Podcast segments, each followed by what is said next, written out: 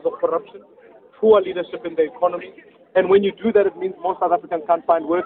And that's why I think it's good for democracy that when parties lose their way, that's why we say ANC Ayisafani. That when parties lose their way, they can be replaced by other parties so that accountability takes place in, in, in democracy. Because ultimately, the biggest level of accountability to any politician and any political party is a vote. And that's why South Africans today have an opportunity. If they feel that they, they, they are unhappy with corruption, they can vote for change. That's prospective. Should we expect any SMS from the DA? Uh, not at all. Not at all. The SMSs, uh, we've got to just tell people to get out to vote. That's the only SMS we'll be sending out. It's an SMS to say, come out, make a change, cast your ballot, vote for change. That's, that's and the only you SMS. were nominated to be DA leader ahead of the DA National Congress next year, Today you I'm, vo- I'm voting for change.